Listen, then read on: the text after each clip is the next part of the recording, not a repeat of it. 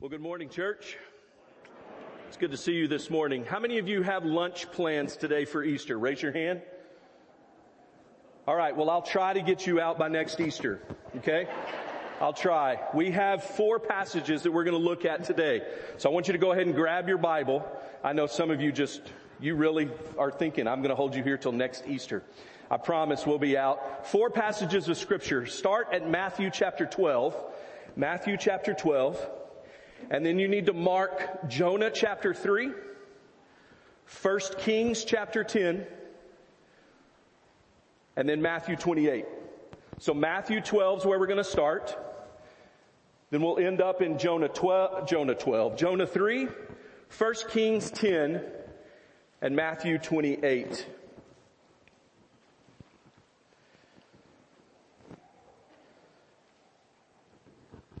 Today, Easter is the best day.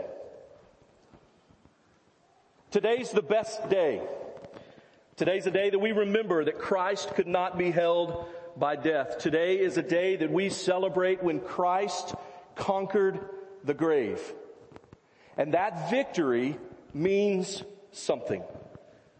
It means something. It means that there is no one like Jesus who bore our sins and the wrath of God. It, it, means there's no one like Jesus who defeated death so that we could have life. It means there's no one like Jesus who will stand at the right hand of God to advocate for his people. It means there's no one like Jesus who secured our inheritance, the firstborn of many brothers and sisters. Today, Easter, as we celebrate the resurrection of our Lord and Savior Jesus Christ, is the best day. Jesus has won eternal life. Jesus has won eternal life. And that life can be yours. How do you respond to the life, death, and resurrection of Jesus? You see, that's the question. We talk every single Easter, actually every single week about the, the life and the death and the resurrection of Jesus Christ and what you do with it, how you respond to His life and His death and His resurrection. That's certainly the most important decision you will ever make. And that's what we're going to talk about today. In Matthew chapter 12, we're going to see this really amazing moment in Jesus' ministry where he actually points to his resurrection. We're going to look at this moment where he will actually show the Pharisees and the religious elite two Old Testament stories and how they actually are about him and what they mean for you and I. So my goal this morning is to look at the words of Christ, to see these Old Testament stories, and then at the end we'll make some application to it. How do you respond to Jesus Christ? Matthew chapter 12, verse 38. Then some of the scribes and Pharisees answered him, saying, Teacher, we wish to see a sign from you. But he answered them, An evil and adulterous generation seeks for a sign, but no sign will be given to it except the sign of the prophet Jonah.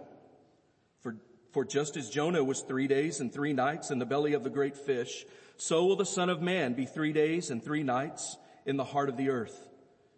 The men of Nineveh will rise up at the judgment with this generation and condemn it, for they repented at the preaching of Jonah, and behold, something greater than Jonah is here. The queen of the south will rise up at the judgment with this generation and condemn it, for she came from the ends of the earth to hear the wisdom of Solomon, and behold, something greater than Solomon is here. Now, there's a few things we need to understand before we dive into the text. When Jesus is walking around Israel, preaching the gospel and healing and working miracles, people usually responded to him in one of two ways. The bulk of the people of Israel, they were dazzled by Jesus. They were absolutely amazed at what he was doing and how he was teaching. They wanted to see what he would do next. And so these rural communities became over, overrun with crowds when Jesus was walking through because they wanted to see what is this guy going to do next. They were absolutely amazed by what Jesus was doing. They would see him performing miracles and teaching with great authority and they just wanted to see it and they wanted to hear it. And so they'd follow Jesus around. But there's this other group in Israel that they didn't respond so positively to Jesus all the time. This group is made up of mostly the religious elite. You see, the religious elite at that time, they had been the prized and respected and revered religious authorities in Israel. But then Jesus comes along and his teaching turned everything upside down. Everything he emphasized, every, everything he did undermined everything they sought to do. And this led the group of religious elite to really get angry at Jesus. Actually, they despised him. They wanted to get rid of him.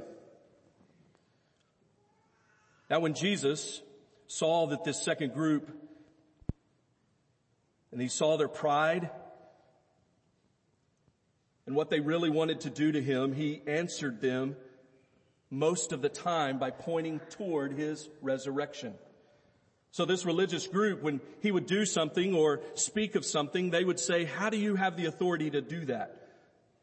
Who are you that, and who gives you the authority to say those kind of things and to do those kind of things? Prove to us that you are who you say you are. They always wanted evidence. They wanted proof. And most of the time what Jesus would do is Jesus would say, kill me and watch me rise again.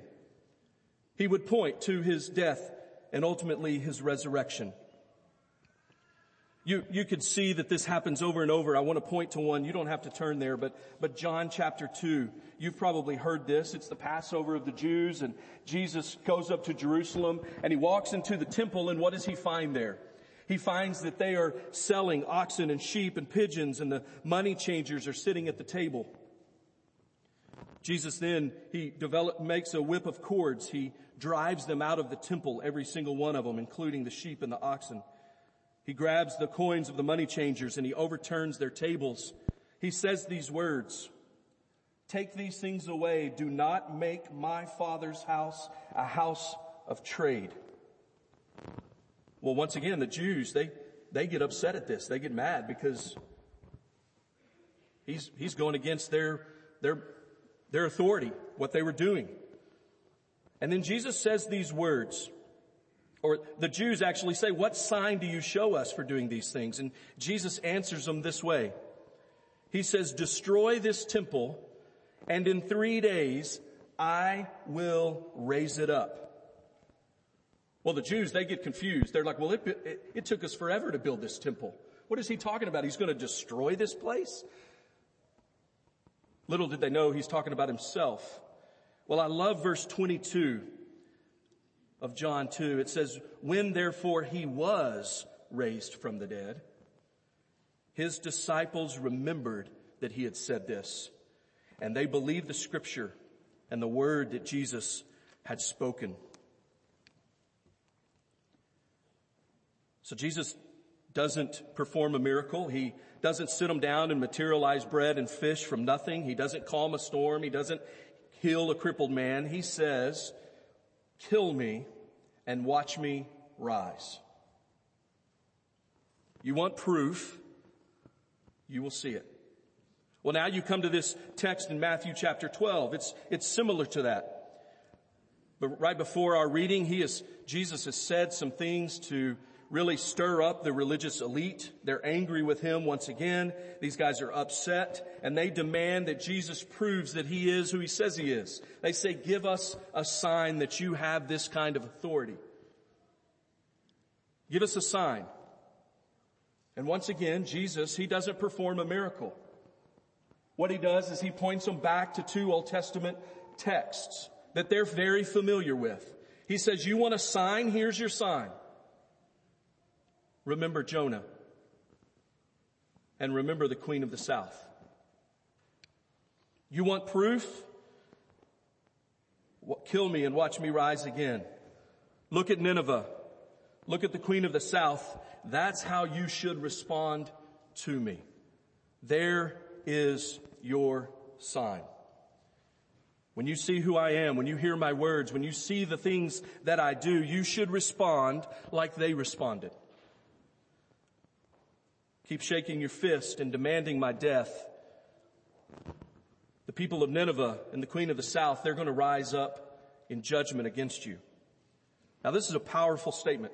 It's a powerful statement because one, they knew those Old Testament stories, but two, this, these men are the most Jewish of Jews. They pride themselves on being better than the other nations because they're chosen by God. So when Jesus sees their heart of pride, he points to the examples of Gentiles who appropriately responded to the work of God. So he attacks their heart of pride. He cuts right to their heart. He says, look at the Gentile Ninevites. Look at the queen of the south. You want proof? When you kill me, I'll rise again. And when I rise again, this is how you should respond. When you see that I've defeated death in the grave, you're going to see clearly that I am who I say I am and that I'm going to accomplish all that I've said I will accomplish, that I have been given all authority. And here's how you should respond. So again, that's our question. How do you respond to the life, death, and resurrection of Jesus? He says to respond like the Ninevites and like the queen of the south. So let's look at it. Jonah chapter 3.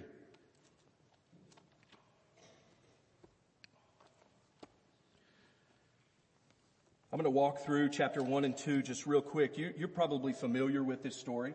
If you've spent any time in church, you, you've heard this story of Jonah.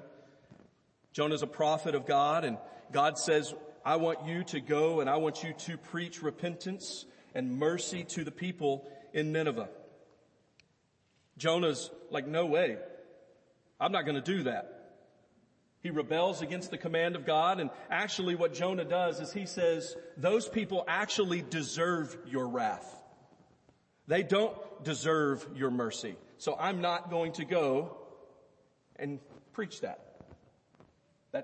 Usually doesn't end up being a good thing, right? So we know the story. Jonah, he's in a boat. He's fleeing from God. He's in a boat. The Lord sends a great storm, a great wind, and Jonah's overthrown into the sea. And he's swallowed by a great fish. You can see at the very end of chapter one. And the Lord appointed a great fish to swallow up Jonah. And Jonah was in the belly of the fish three days and three nights. This is what Jesus is referring to in, in Matthew chapter 12. Well, then you see in, in Jonah chapter 2, you see Jonah's prayer. He's swallowed by a fish and you see his prayer there. There are many pictures of Jesus in the scriptures foreshadowing his, the cross, foreshadowing the work and mission and death and life and resurrection of Jesus. And, and this one in Jonah chapter 2 is unmistakable. If you read his prayer, this song in chapter two, it, it's, you see very vividly the portrait of Jesus laid out before our eyes. Well, then you see in verse 10 of chapter 2, the Lord spoke to the fish and it vomited Jonah out upon the dry land. So Jonah is rescued from death, delivered to the shores of Nineveh, and we know that it is only took a life-threatening storm, drowning in the sea, being consumed by a fish, and then vomited up on dry land that Jonah realizes that it's a good idea to obey God. Right? Well, then we see in chapter three, that's what he does. He finally gets the point, kind of. He goes to Nineveh finally and he, he delivers this sermon. Look at verse 3 of chapter 3. So Jonah arose and went to Nineveh according to the word of the Lord. Now Nineveh was an exceedingly great city, three days journey in breadth. Jonah began to go into the city, going a day's journey, and he called out, Yet 40 days and Nineveh shall be overthrown. Jonah walks one third of the way into the city and he literally delivers the briefest warning possible. Yet 40 days and Nineveh shall be overthrown. There's your message.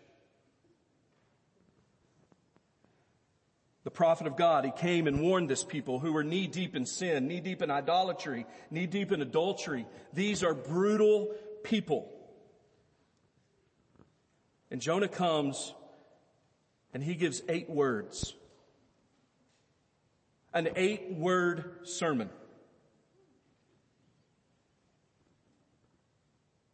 Yet 40 days and you will be overthrown.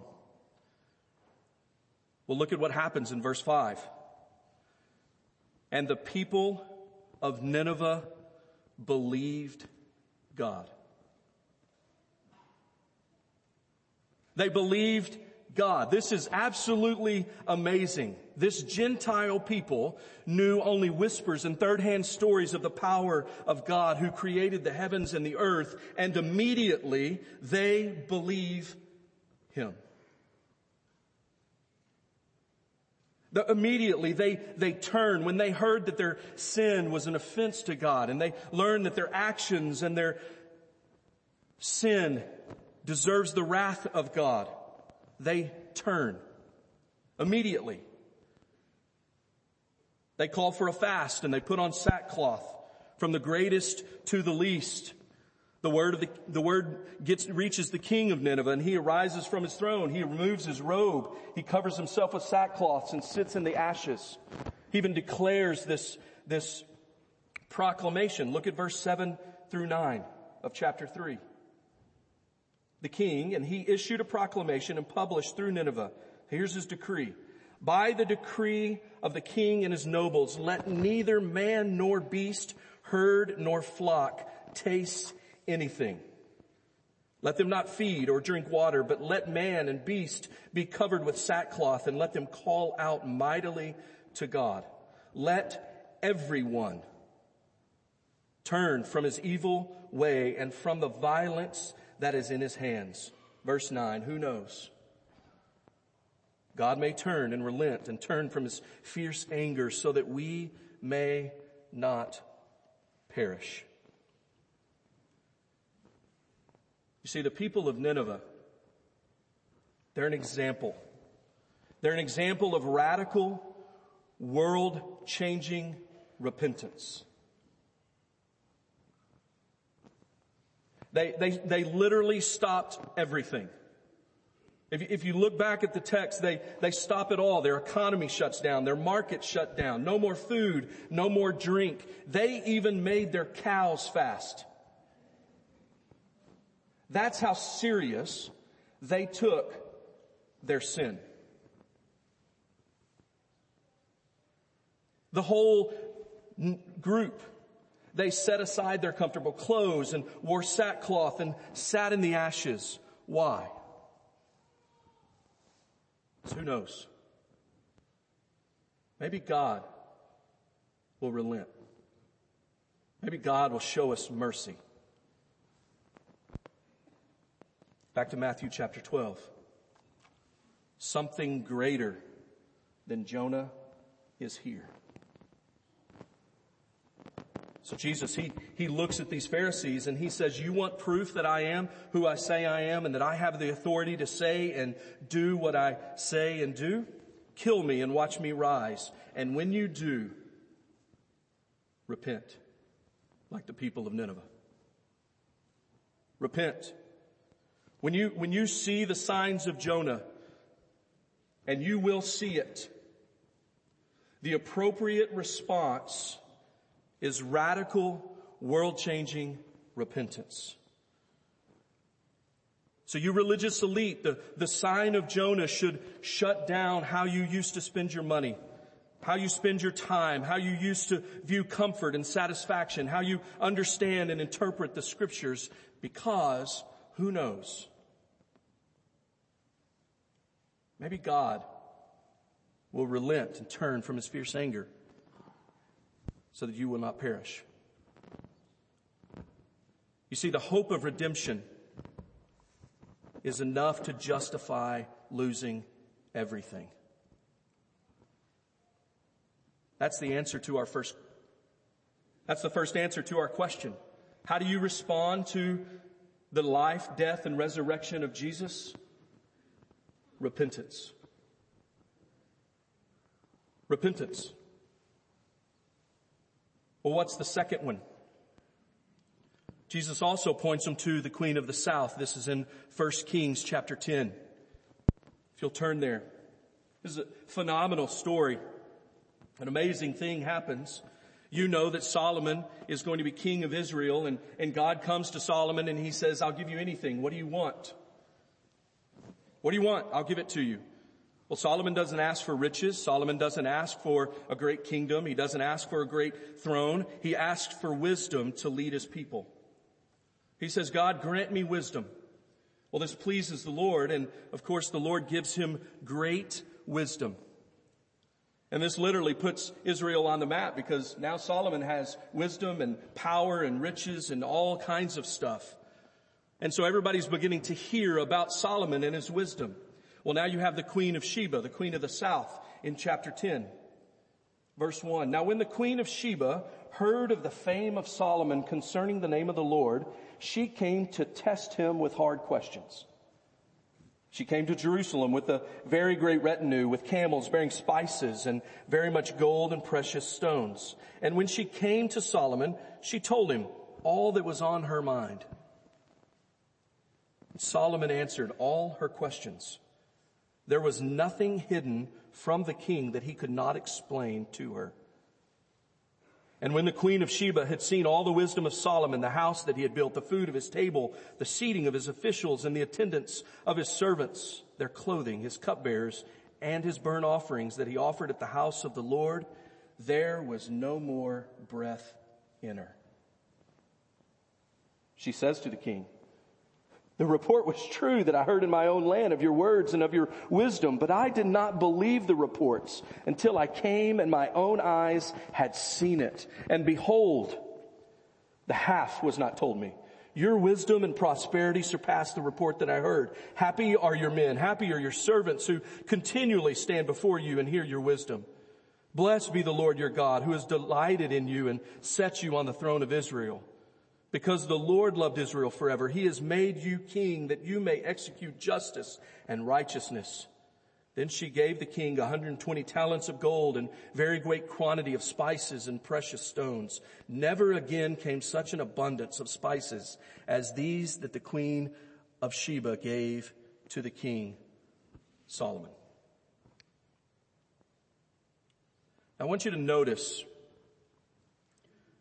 that the queen of Sheba, the queen of the south, she doesn't come to praise Solomon.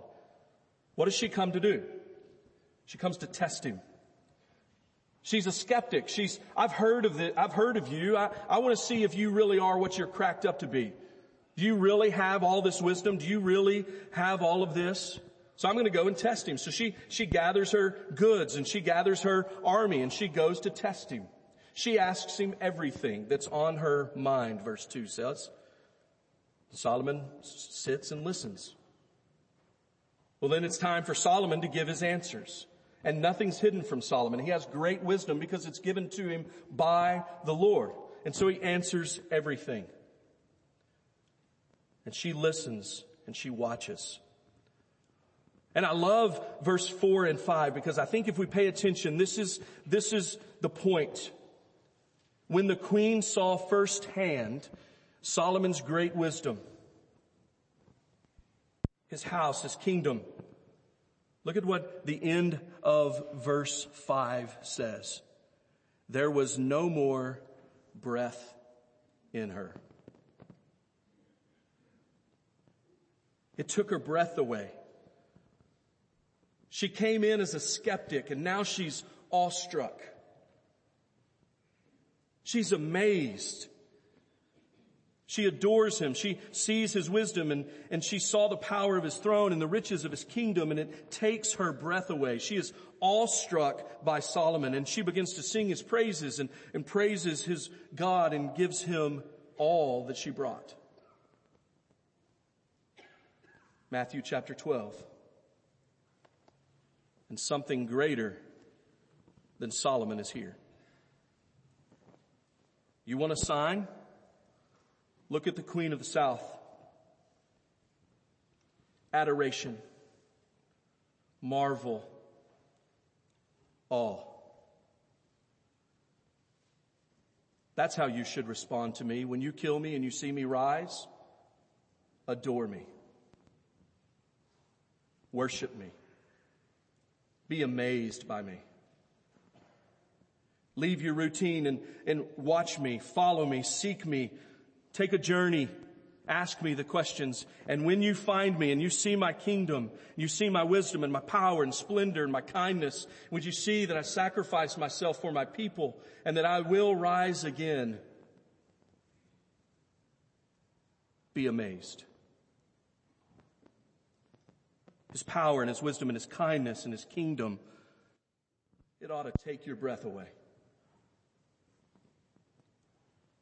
Matthew 28.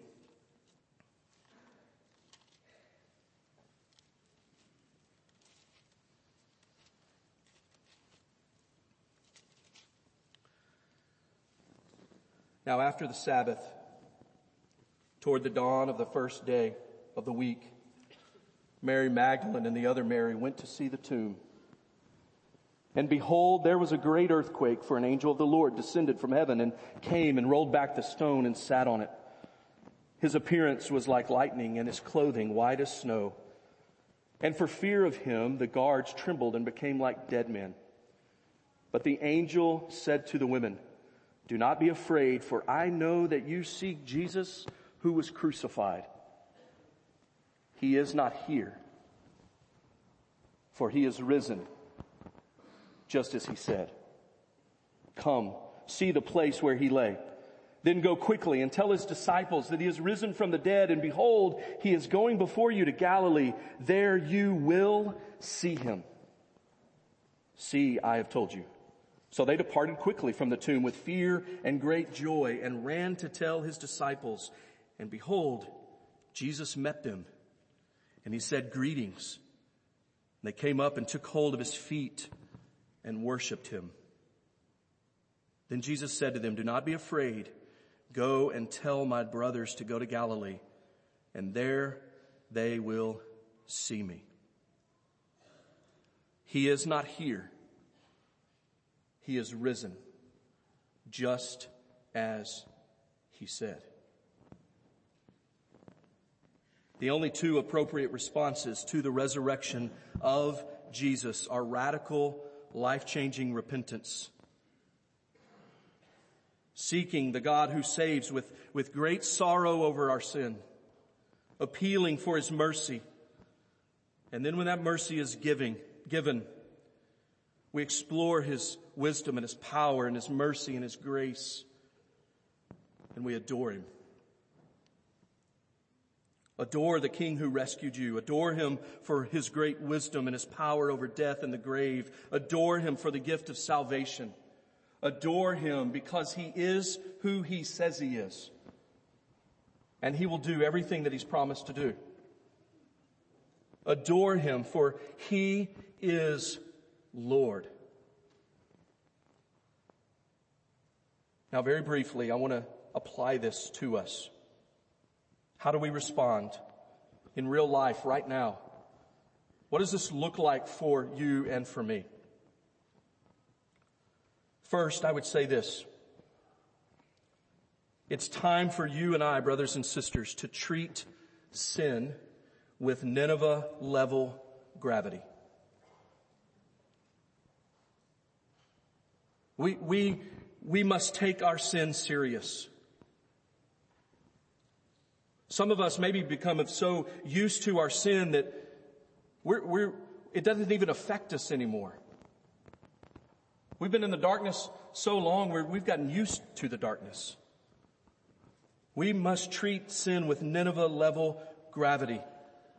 Remember what characterized the people of Nineveh. Within their season of repentance, nothing else mattered to them. They stopped everything to rid themselves of sin. Everything. When's the last time you, you had that kind of repentance for your sin? There's no decision too radical in the quest to defeat sin. Jesus uses these terms. He says, if your right hand causes you to sin, cut it off. If your eye causes you to sin, gouge it out. We should take sin so serious that there's not a measure we, were, we are not willing to take to get rid of it.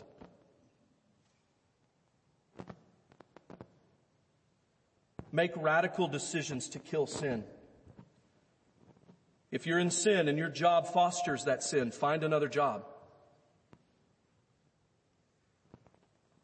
If you're in sin and your phone allows you to be in sin, get a landline and get rid of your cell phone.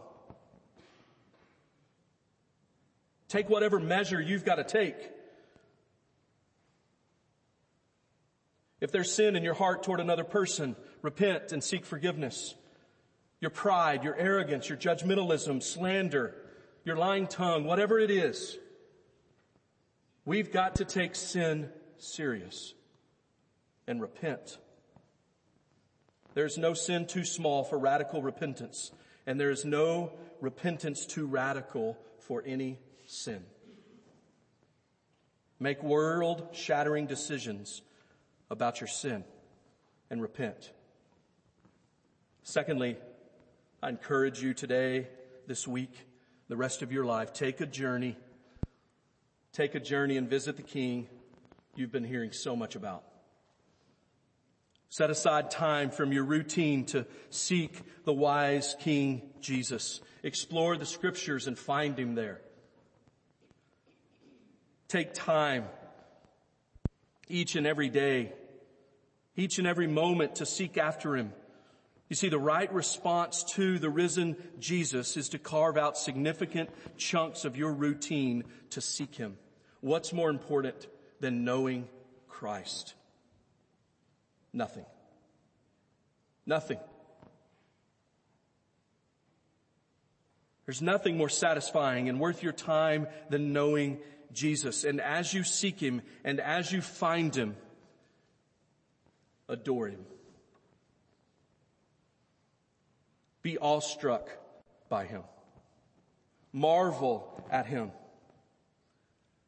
I encourage you to take a journal with you to the scriptures and write of the beauty of the King Jesus. Maybe you play an instrument, a guitar or piano, or maybe just your voice and sit down and compose and sing songs to the risen King Jesus. Be like the queen of the south.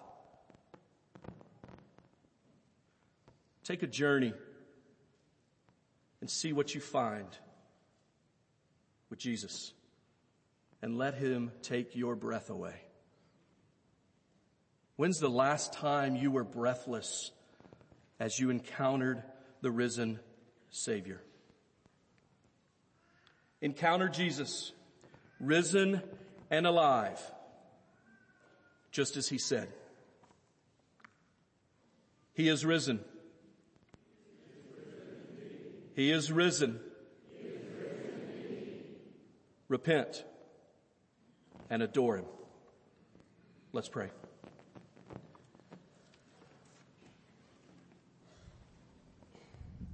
Our gracious Heavenly Father, we come before you. We thank you so much for our Savior, Jesus Christ.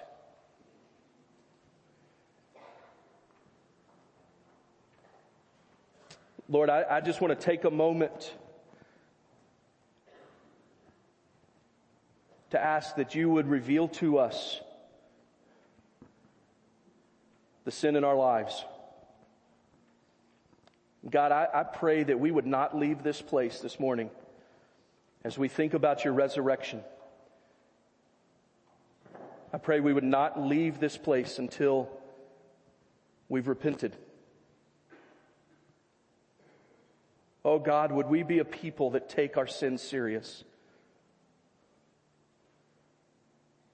That it would be radical, world changing repentance in our lives because of what you have accomplished in your resurrection, in your death and your life. And oh God, I pray that we would be a people that would adore you. That each moment as we're in the scriptures, as each moment we come to church, as, as we share our faith, as we talk about you to others, oh God, would we be amazed by you?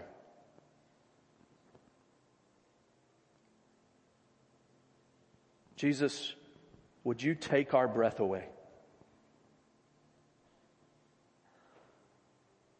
Jesus, we thank you for what you've accomplished in your life, in your death, and most of all in your resurrection. And it's in your wonderful name we pray. Amen. We're going to stand and sing a song of invitation. I'm down here at the front. We have other ministers here available to pray with you, to talk with you. I would ask that we do as the scripture says, that we would repent and that we would adore the risen Savior. Let's stand together and sing.